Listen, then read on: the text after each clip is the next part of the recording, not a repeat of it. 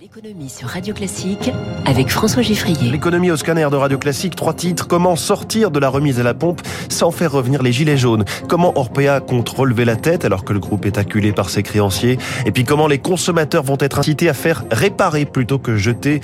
Moyennant finance Première invitée dans quelques minutes, on va parler musique classique avec Clotilde Chalot, cofondatrice de Nomad Play, une appli qui révolutionne la pratique des instrumentistes, amateurs ou professionnels.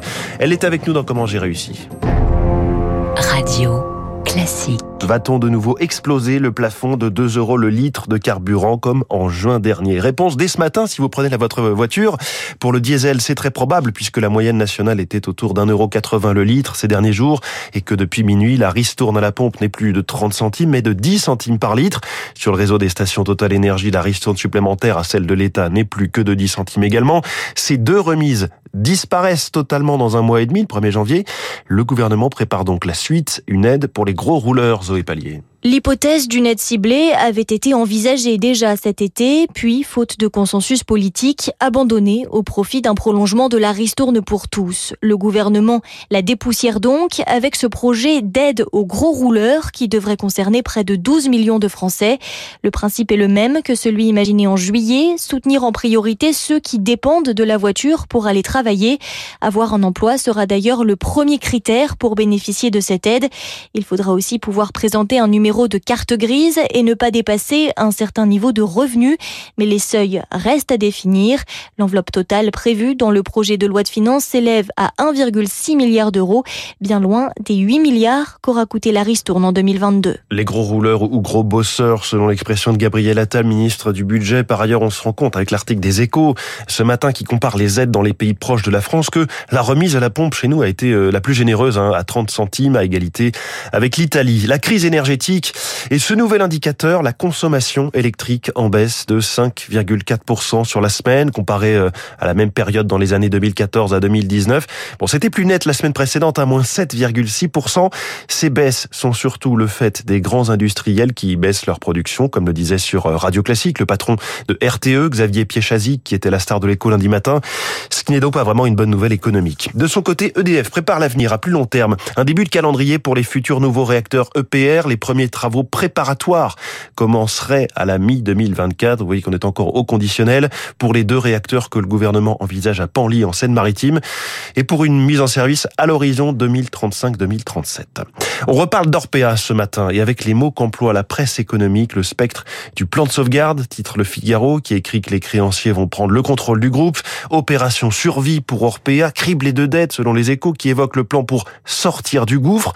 Le décor est planté. Bonjour Eric Mauban. Bonjour François, bonjour à tous. La crise dure depuis euh, dix mois et la nouvelle direction d'Orpea a détaillé hier comment elle comptait redresser la barre. Fini l'achat d'immobilier à outrance. La nouvelle feuille de route a pour priorité de recentrer le groupe sur son cœur de métier, à savoir s'occuper des résidents, retrouver des bonnes, des bonnes pratiques et euh, redorer l'image d'Orpea. Pour y parvenir, la direction promet d'améliorer les conditions de travail afin de fidéliser son personnel. Des mesures seront prises pour prévenir toute maltraitance. Il faudra les financer. Un exercice délicat car euh, le groupe est plombé par euh, une lourde dette de 9 milliards et demi d'euros. La direction d'Orpea a indiqué qu'il y a un risque de se retrouver à court d'argent au premier semestre 2023. Il lui faut donc renflouer ses caisses. Cela va passer par la cession d'une partie du patrimoine immobilier, mais également par l'apport d'argent frais de la part d'anciens et de nouveaux actionnaires. La Caisse des dépôts et consignations pourrait apporter son soutien, mais sous condition. Le plan de restructuration vise une croissance annuelle du chiffre d'affaires de 9%, considérant le vieillissement de la population comme une garantie de l'avenir de l'activité. Éric Mauban en direct. Éric, vous avez voulu voir comment réagissaient les investisseurs à toutes ces annonces d'Orpea, on peut dire qu'ils sont encore en attente de voir, comme Stéphane Prévost, directeur général de la financière responsable. C'est difficile d'avoir une opinion parce qu'on ne sait pas si tous les cadavres sont sortis du placard. Même au niveau de l'amélioration des pratiques, hein, des pratiques médicales, des pratiques éthiques, bah, il risque d'y avoir aussi des salariés qui vont partir. Il va y avoir un turnover, il va y avoir des gens qui vont quitter le groupe, qui vont aller chez les concurrents, qui vont peut-être changer, repartir dans le médical, dans le privé. Donc là, on est face à des bouleversements dont on verra les conséquences qu'avec le temps hein, et à long terme. Donc à court terme, c'est quand même difficile d'être positif sur le titre. Pour un fonds socialement responsable, c'est trop tôt pour aller sur le titre. Et notez que le patron d'Orpea, Laurent Guillot, directeur général du groupe depuis deux mois à peine, sera demain matin la star de l'écho sur Radio Classique pour défendre ce plan et nous dire aussi de quoi il retourne en ce qui concerne les perquisitions menées depuis hier euh, chez Orpea qui doivent concerner euh, au total plusieurs dizaines d'établissements à travers la France. Rendez-vous donc à ne pas manquer demain matin à 7h15. Orpea qui veut fidéliser ses salariés, ainsi font les TPE-PME selon les experts comptables du Cercle Qui a épluché les bulletins de paye de ses clients. Les entreprises de moins de 50 salariés ont augmenté de 3,1% les salaires au premier semestre de cette année, ce qui correspondait à l'inflation à l'époque, mais elle a doublé depuis puisqu'on était à 6,2% en octobre en rythme annuel. Le taux de chômage, lui, continue de se maintenir remarquablement bas, hein, étant donné le ralentissement économique en cours.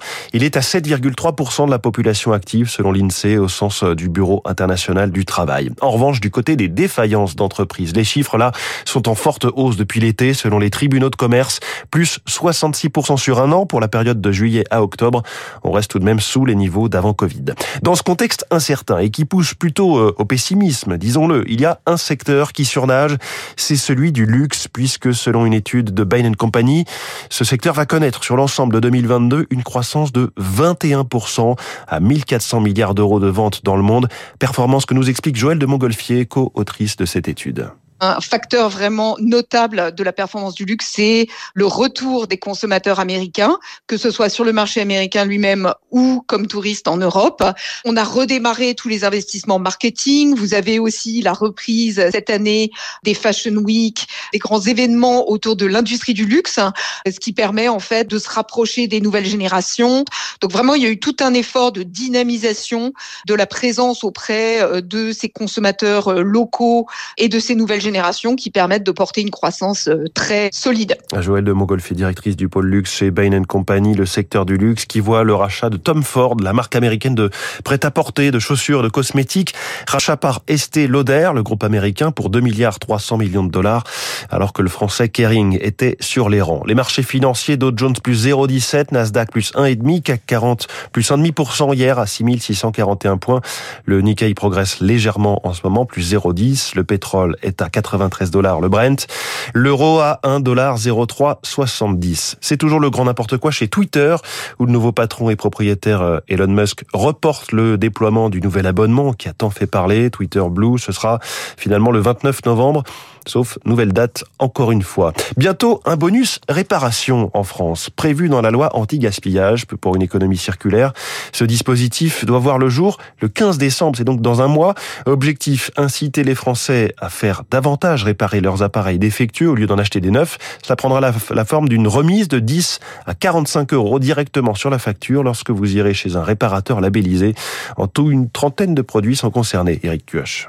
Pourquoi jeter quand on peut réparer? C'est la philosophie derrière ce bonus réparation. Objectif réduire les gaspillages, explique Guillaume Duparet d'écosystème, organisme en charge du dispositif. Ça va permettre à tous les Français de se réconcilier avec la réparation de leurs produits électriques et électroniques. On aura véritablement cette capacité à être sur cet enjeu écologique en France. Pour inciter à plus réparer, on adoucit la note des remises en état, parfois prohibitives, moins 10 euros pour une bouilloire, 25 sur un smartphone, 45 euros pour un ordinateur. En tout, une trentaine d'appareils sont concernés dans un premier temps. Il y a à peu près 10 millions de réparations par an. Notre ambition, c'est qu'il y ait 2 millions de réparations supplémentaires par an d'ici 2027. Le dispositif est doté de 410 millions d'euros sur 5 ans. Pour en bénéficier, il faudra se rendre dans l'un des centres labellisés, au nombre de 500 sur tout le territoire, au moment du lancement à la mi-décembre. Pas assez ambitieux pour Alice Elfassi de l'ONG Anti-Gaspillage Zero Waste. Le frein principal à la réparation, c'est le coût. 10 à 45 euros, ce ne sont pas des montants qui sont suffisant effectivement et 500 réparateurs c'est peu, c'est un début, mais on n'en est plus au stade où il faudrait du début. Le nombre de réparateurs doit tripler d'ici le printemps 2023 et les remises pourraient aussi augmenter si les objectifs ne sont pas atteints. Il est 6h46, c'est le karaoké de la musique classique que va nous présenter Clotilde Chalot dans Comment j'ai réussi dans quelques secondes.